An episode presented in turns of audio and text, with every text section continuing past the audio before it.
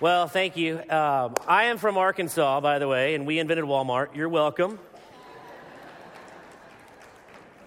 And, uh, you know, growing up, I, I asked myself, uh, after I became a Christian at age 16, I was like, man, what is it that Christians do?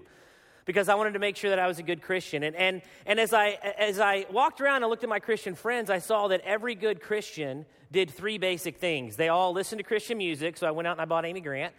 They all uh, wore Christian t shirts, and then they all put one of those fish ichthus things on the back of their car. So I put one on the front and back. Never got a ticket.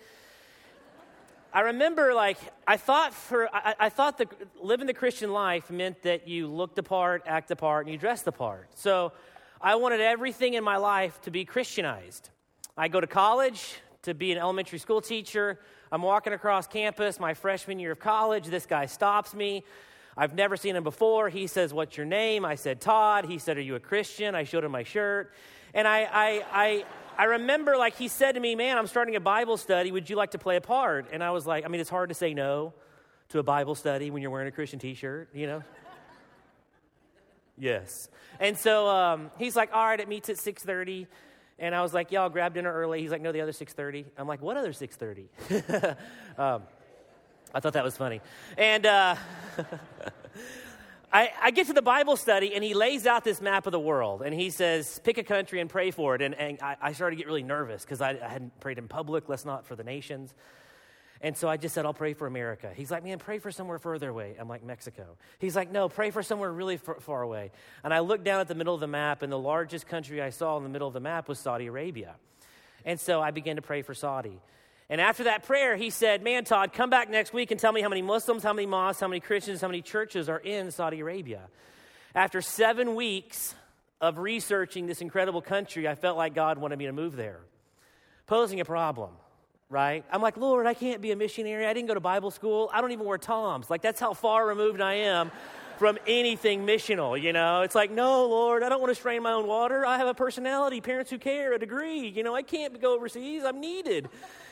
And um, I just, I kind of realized, man, in that moment, God wasn't interested in me Christianizing my life, He was interested in me crucifying my life. He wasn't interested in me Christianizing my life, he was interested in me crucifying my life. And that's very difficult to do. It's very difficult to do, especially as a white Western, uh, as, as, a, white wealthy Westerner. It's like, no, Lord, you know, I, I want to I have safety. That's kind of my main concern. And wait a minute, Lord, how I raise my kids and where I live. And, and I just dealt with all of this. Am I going to say yes to God's story? Or am I going to build my own story?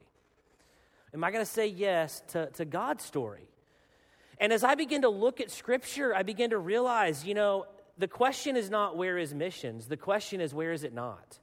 From Genesis to the maps in the back, you're going to realize that this book has one purpose that God is on a mission to reach all peoples. That God is on a mission to reach all peoples. That's what you're going to see, that God blesses us to reach all peoples. It's not just for us. God blesses us to reach all peoples. And it starts in Genesis chapter 1. Genesis chapter 1, verse 28 says this God blessed them and said to them, Be fruitful and increase in number and fill the earth. Genesis chapter 1, God says, Adam and Eve fill the earth. I want you to populate physically, but there's spiritual intentions. As the waters cover the earth, so the knowledge of me. Well, if you know the Bible, in Genesis chapter 3, man sins, and later on in Genesis chapter 6, verse 1, it says, Every thought of man is evil.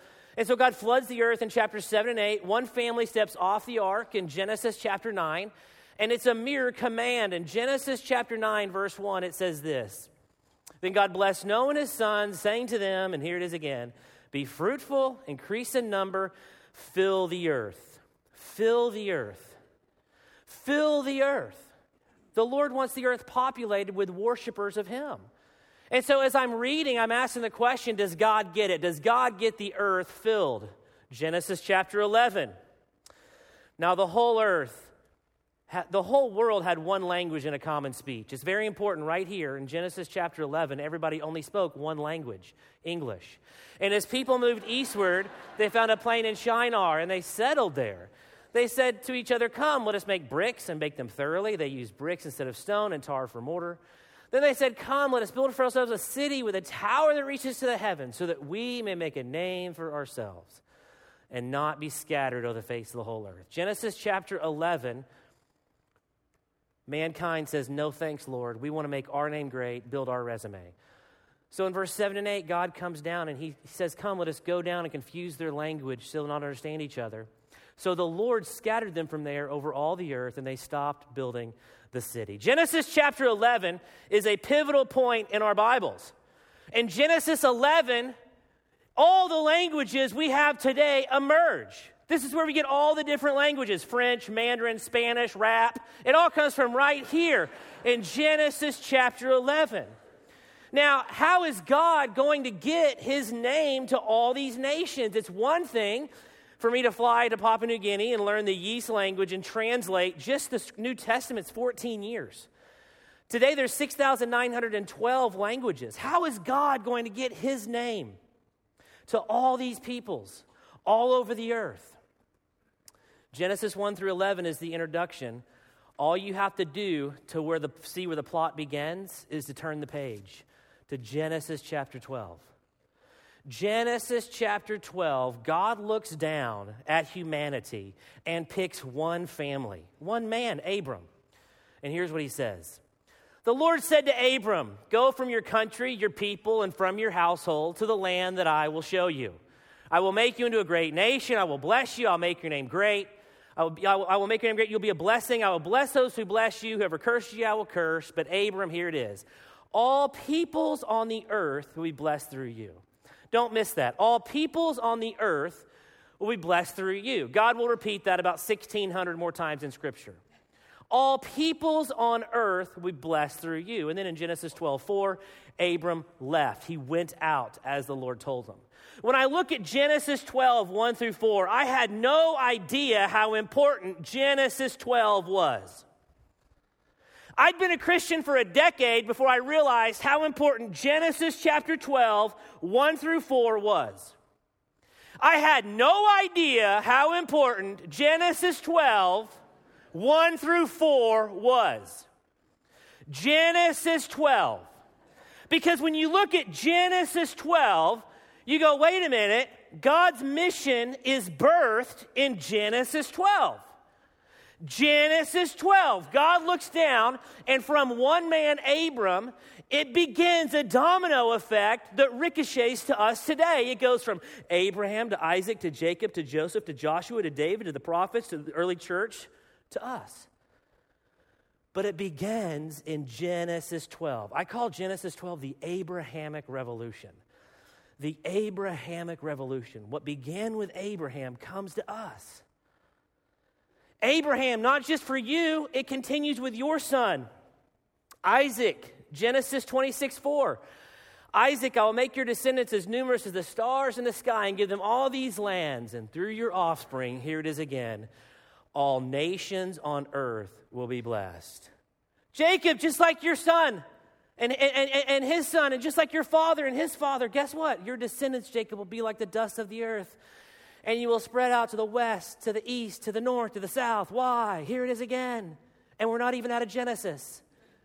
All peoples on earth will be blessed through you.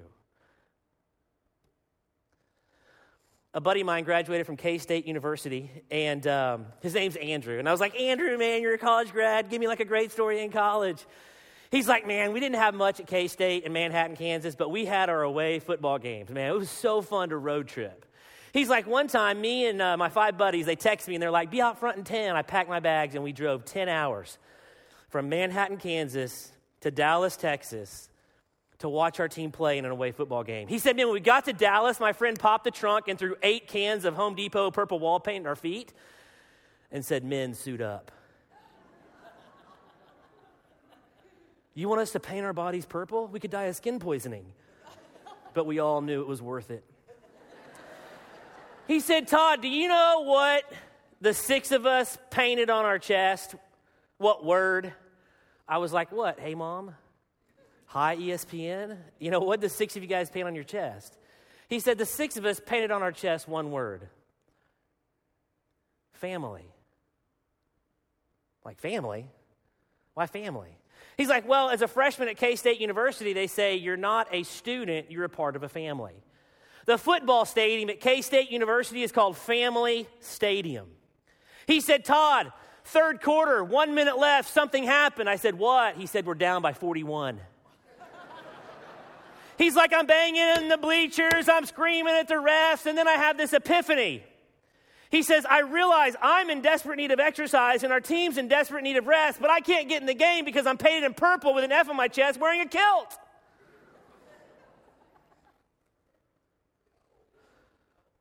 I'm like, Andrew,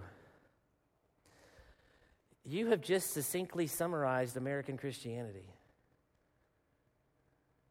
We're in the family, but we're not in the game. We're believers, we're going to heaven. We don't celebrate Halloween, but we're not engaged in the game. It's like, no thanks, Lord. When it comes to missions, that's not for me. I don't want to reach my neighbors. I don't want to cross an ocean. I don't even want to cross the street. We applaud and we're for it, and we hope it happens and we hope it goes well, but we're not involved. When you continue throughout Scripture, Deuteronomy chapter 4, all of these passages, God is inviting us to join him. Moses says this I have taught you these decrees and laws as the Lord my God commanded me, so that you may follow them in the land you're entering to take possession of it. Observe them carefully. Why? For the nations are watching. This will show your wisdom and understanding to the nations, who will hear about these decrees and say, Surely this great nation is a wise and understanding people. Or what about this one? Pharaoh. Why did God raise up Pharaoh? In Exodus chapter 9, I have raised you up for this very purpose, Pharaoh, that I might show you my power, that my name might be proclaimed in all the earth. I, I, want Israel out of Egypt, but I want you to know for the rest of the world that all nations will hear about this. What about Solomon in 1 Kings chapter 10? King Solomon was greater in riches and wisdom than all the other kings of the earth. The whole world sought audience with Solomon to hear the wisdom that God had put in his heart. Over and over again, the Queen of Sheba travels 1,600 miles, right, to hear from Solomon. And he says, Fear the Lord, that's the beginning of wisdom. Shadrach, Meshach, and Abednego come out of the fiery furnace. In Daniel 4, Nebuchadnezzar, this pagan king, writes a letter, and look at who he addresses it to. Daniel 4, to the nations, peoples, of every language who live in all the earth. May you prosper greatly. It is my pleasure to tell you about the miraculous signs and wonders the Most High God has done for me. How great are his signs, how mighty his wonders. His kingdom is an eternal kingdom. His dominion endures from generation to generation, over and over and over again. You almost have to purposely miss it over and over and over again. I, I don't know. They have these in Arkansas. I don't know if they have them here. They're called Christian bookstores. And um, in Arkansas, they're like the size of Target, except you have to be a Christian to go in. And uh, I remember uh, my, my, my, wife and I on date nights, we love walking around Christian bookstores because we're lame. And so here we are. We, we, we, you can get some awesome stuff at Christian bookstores. You can get Christian plants. you know, I don't laugh at you. You can get Christian plants, you can get Christian printers, they just print better. You can get Christian paper, it's just whiter than the Office Depot paper. You can get Jesus bobblehead figurines, you can get mints that help you memorize verses better. I don't even read the Bible anymore, I just eat these, eat these mints. And, um, and I remember we were walking and we, I, saw this Christian picture and I was like, oh my goodness. I told my wife, I'm like, babe skis, I need this picture, you know, I need this. And, um, and she's like, Why? I was like, Look at it.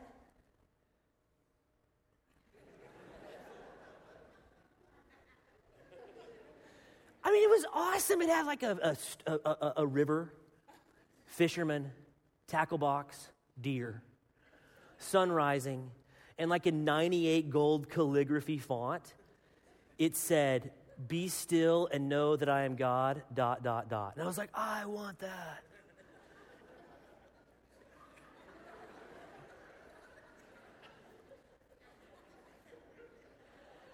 And I love that verse. I've seen that verse my whole life. I've seen it, you know, crocheted on tea towels and embroidered on bowling balls. I've seen that verse all over. You can be preaching at a church of 5,000 and say, finish this verse, be still and, and everybody's like, no, that I am God. we're like.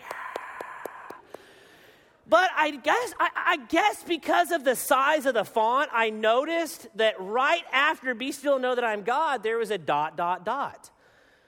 Which I'm like, wow, I'm a third grade teacher. I'm highly trained in the dot, dot, dot. I'm like, the dot, dot, dot means, hey, second half's not for you. Don't worry about it. Not a big deal. And so I'm sitting there going, man, how bad is the second half of Psalm 46:10 that I've never heard it? I mean, what's it say? Be still and know that I am God, and Judas found a rope and hung himself? I mean, how bad is the second half that nobody's ever heard of it? So I went to the Bible section, got a Bible, and I'm like, I'm going to find out what Psalm 46:10 says. I'm like, where is it? Why is Psalm 46:10? Be still and know that I am God. I will be exalted among the nations. I'll be exalted in the earth. That's the whole verse. Be still and know that I am God. I will be exalted among the nations. I'll be exalted in the earth. But what do I do? The first half, that's a promise for me. The second half is a command for you. And I take my Bible and I chop it up and I ask the question as I read it Where am I? Where am I? Where am I? and I highlight, underline, and memorize what I like. I told my wife, I'm like, Jess, I just need an intervention. I got a yellow highlighter, a new Bible, and started in Genesis chapter 1. I took the next four months and I read the entire Bible, and anytime there was a verse that had the words either all, peoples, nations, earth, tribes, tongues, languages, I highlighted that. That's all I looked for for four months from Genesis to Revelation. All peoples, nations, earth, tribes, tongues, languages. All peoples, nations, earth, tribes, tongues, languages. All peoples, nations, earth, tribes, tongues, languages. All peoples, nations, earth, tribes, tongues, languages. All peoples, nations, earth, tribes, tongues, languages all peoples, nations, earth, tribes, tongues, languages. And when I got to the end, it took me three highlighters, not because I left the cap off but because there's that many verses. So now when someone's like, Why are you moving your family to the Middle East? I say, Why are you not? and then I slap them.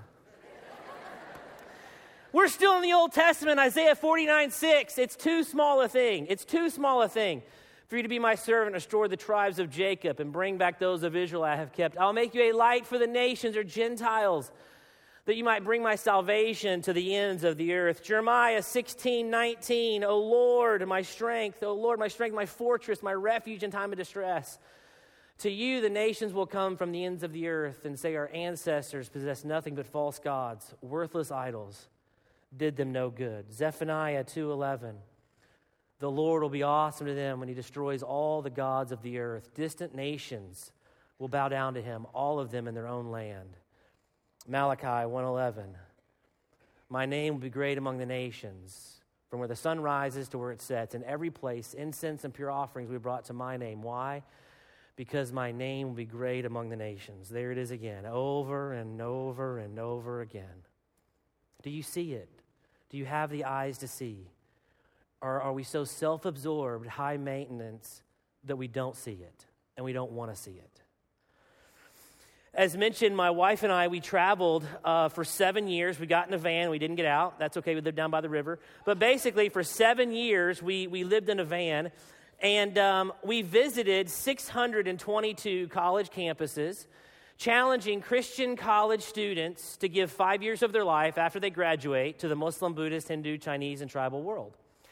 And we were on this one campus. We weren't speaking on the campus, but I heard, I'd heard so much about the campus that I wanted to, I wanted to uh, see the campus. And so here we are.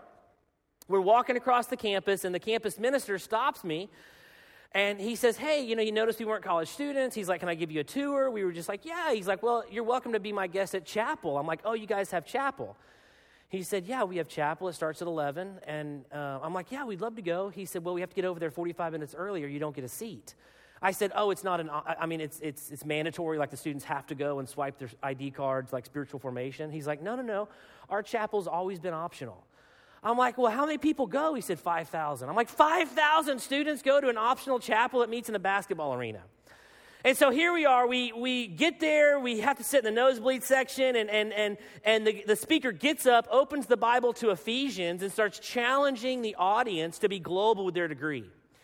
Everybody around me is taking notes. I'm feeling very unspiritual, so I grab a pen and fake it.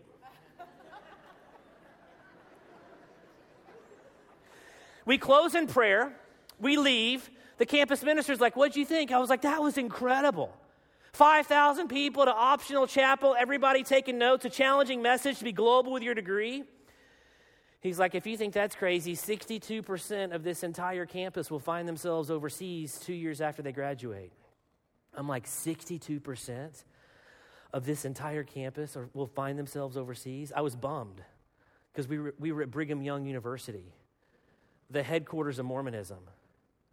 See, if you're a Mormon college student and you graduate from BYU in Provo, Utah, and you meander back to Salt Lake City, and you say, Mom, Dad, I don't want to be a missionary to North Africa taking the teachings of Joseph Smith. Instead, I want to stay here, pad my resume, pay off my debt, and get engaged to this girl. Your mother and father will say to you, Young man, sit down. You have a general obligation. It's not a choice. You have a general obligation to take the teachings of Joseph Smith to North Africa. If you're a Christian college student, you graduate from UCLA and you go back home and you say, Mom, Dad, I, I, I went to college with my agenda, but I left with God's. And I, I need to move to North Africa for two years, learn Arabic, and take the gospel. Your Christian mother and father will say to you, Young man, sit down. No way. Not you. Not now. Mormons give two years, Christians give excuses. Mormons give two years, Christians give excuses. And I got nailed with this. I got nailed with this myself. Because I remember after seven years, 622 campuses, we pull back to Fayetteville, Arkansas. We have a little girl, Camden, and my wife, you know, before we put Camden to bed, we pray for her, and, and my wife prays first, and I married Miss Intensity. Okay? I mean, she is intense. She lays her hand on the crib and she's like, Father, I pray that you would stamp eternity on Camden's eyes. I pray that she would be a long term cross cultural missionary to the Muslims in North Africa.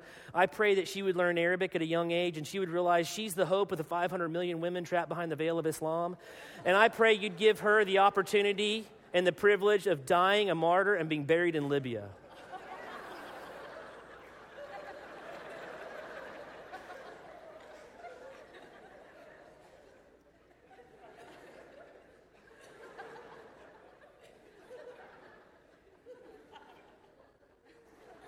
I'm like, I'll pray next. Get behind me, Satan. Father, I pray she loves me and Chick fil A, that she wants to, that she marries a man who loves me and golf, that they have problems right away with, with their in laws so that we would get her for Thanksgiving and Christmas. and my wife's like, Todd, what are you doing? And I said, Jess, I spent seven years recruiting other people's kids so ours don't have to go. and I'm okay with that. But what happens, the more God blesses us, the more we're like, oh my goodness, a savings account. Oh my goodness, safety. Oh my goodness, children. Oh my goodness, a great job. Oh my goodness. You know, and what happens? We forget God's on a mission to reach all peoples, and we play a vital part of that. Matthew 24, the disciples ask Jesus a question. They say this Jesus, what will be the sign of your coming in the end of the age? And Jesus answers them in verse 14. You know what he's going to say. He's going to go back to Genesis 12. Remember what I said to Abram that all peoples on earth will be blessed? Well, when this gospel of the kingdom will be preached in the whole world as a testimony to all nations, I have not changed. Since Genesis 12, the Abrahamic revolution continues. And then Jesus gives his disciples five great commissions. There's not one great commission, that's a missions myth. There are five great commission texts. The first great commission text is found in Matthew 28 18 and 19. Then Jesus came and said to them, All authority in heaven and on earth has been given to me. Therefore, go and make disciples of all nations. Make disciples. This is about the depth. Don't just make converts, make disciples. The second Great Commission text is found in Mark 16 15. Mark 16 15. He said to them, Go into all the world and preach the gospel to all creation. This is about breadth. Breadth. The first Great Commission text is about depth, make disciples. The second Great Commission text is about breadth. Go and preach this thing to all creation. The third Great Commission text can be found in Luke 24, 46, and 47. He told them, This is what is written the Messiah will suffer and rise from the dead on the third day, and repentance and forgiveness of sins will be preached in his name. Here it is again to all nations. The fourth Great Commission text can be found in John 20, 21. 40 times in the book of John, Jesus is known as the sent one. On the 41st time, he says this Peace be with you. As the Father sent me, I am now sending you. That means if you're a believer in here with a pulse, the question is not, Am I sent? but it's to where?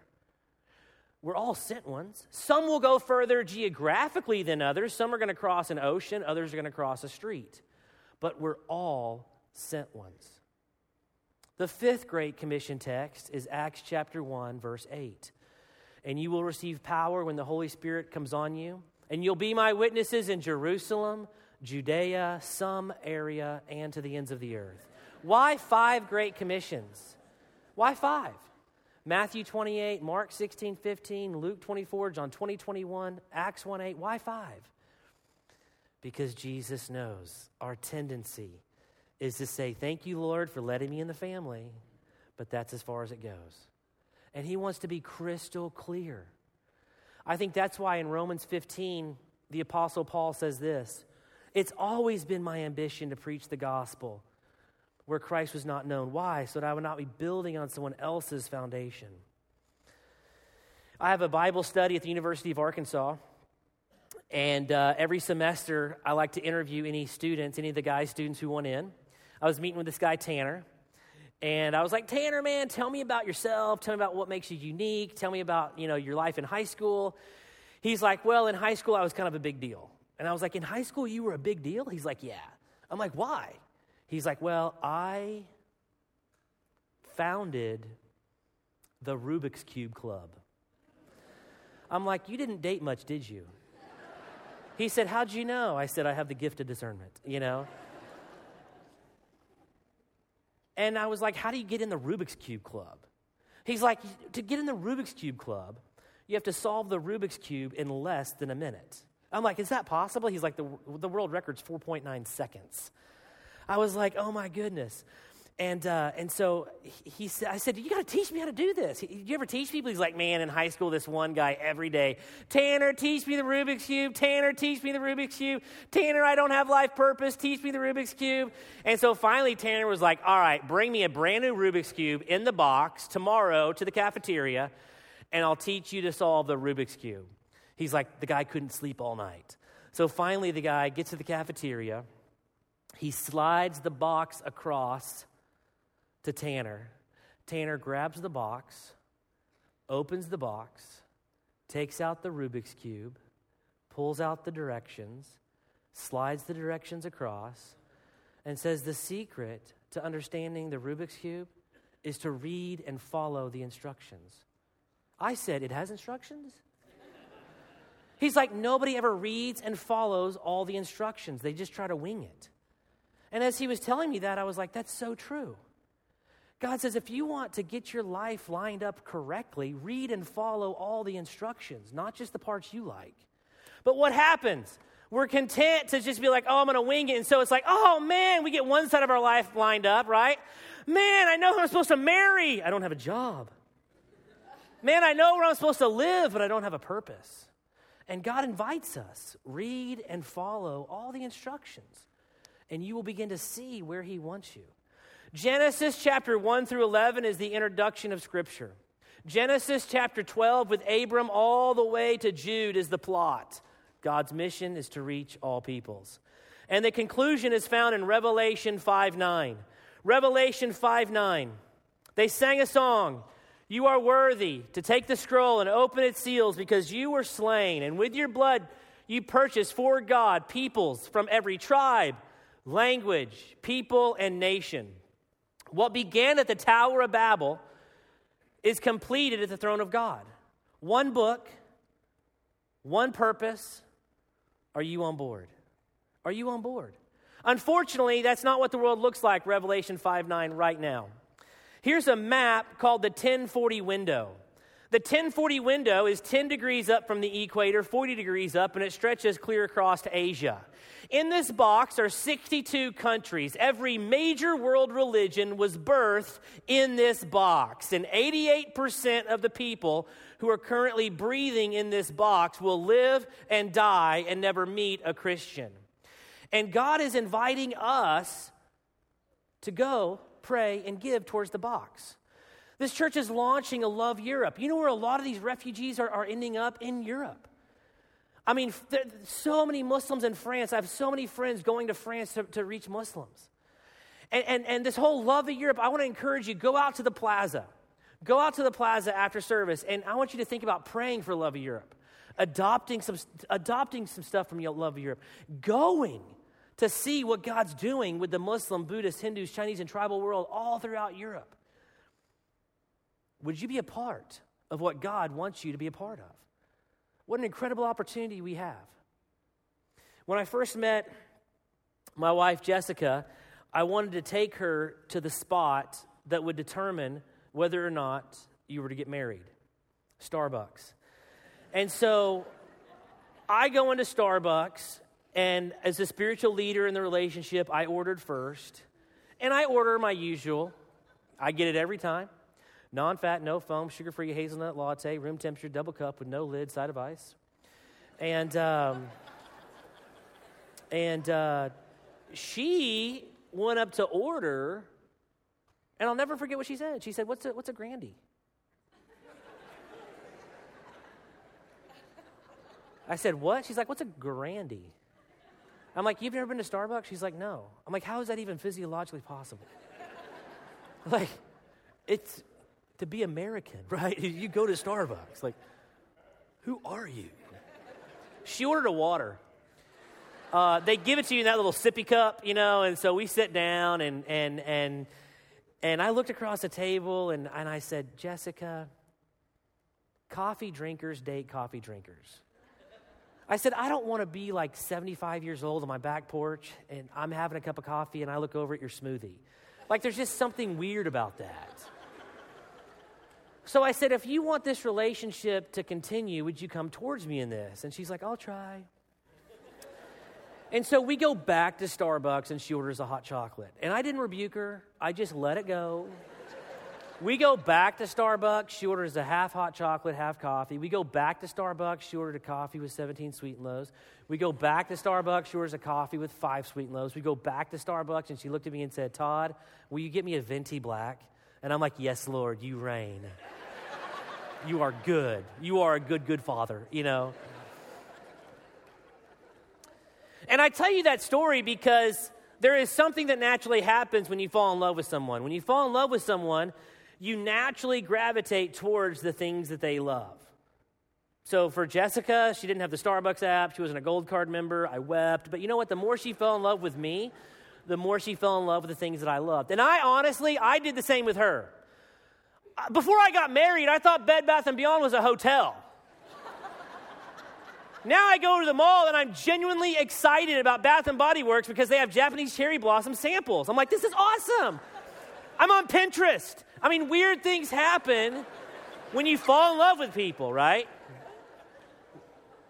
And so I hear this all the time, you know, believers of Christ saying, oh man, I don't have a heart for the world. I don't want to go to India. Missions isn't for me. And I'm like, what do you mean it isn't for you? Who cares about you? Right? since when did you become an issue? Uh, of course, you don't have a heart for the world, but you know what? God does. And if God has a heart for the world, do you love God? Why, yes. Well, then fall in love with the things that He loves. Fall in love with the things that He loves. You might not pray for Haiti or, or, or, desire to reach out to the, to the nations on your own street, but God does. And as you fall in love with Him, you realize your heart begins to break for the things that break His. Is that enough? God has a heart for the world. Is that a big enough reason to let it be your heart? And so, Father, we just, we just pray that that would become our heart, that we would say no to just self absorption in, in all of its forms, Lord. And so difficult. But we want to say yes to you. I pray that you give us eyes to see as we read your scriptures, that you would show us indeed you're on a mission to reach all peoples. Amen.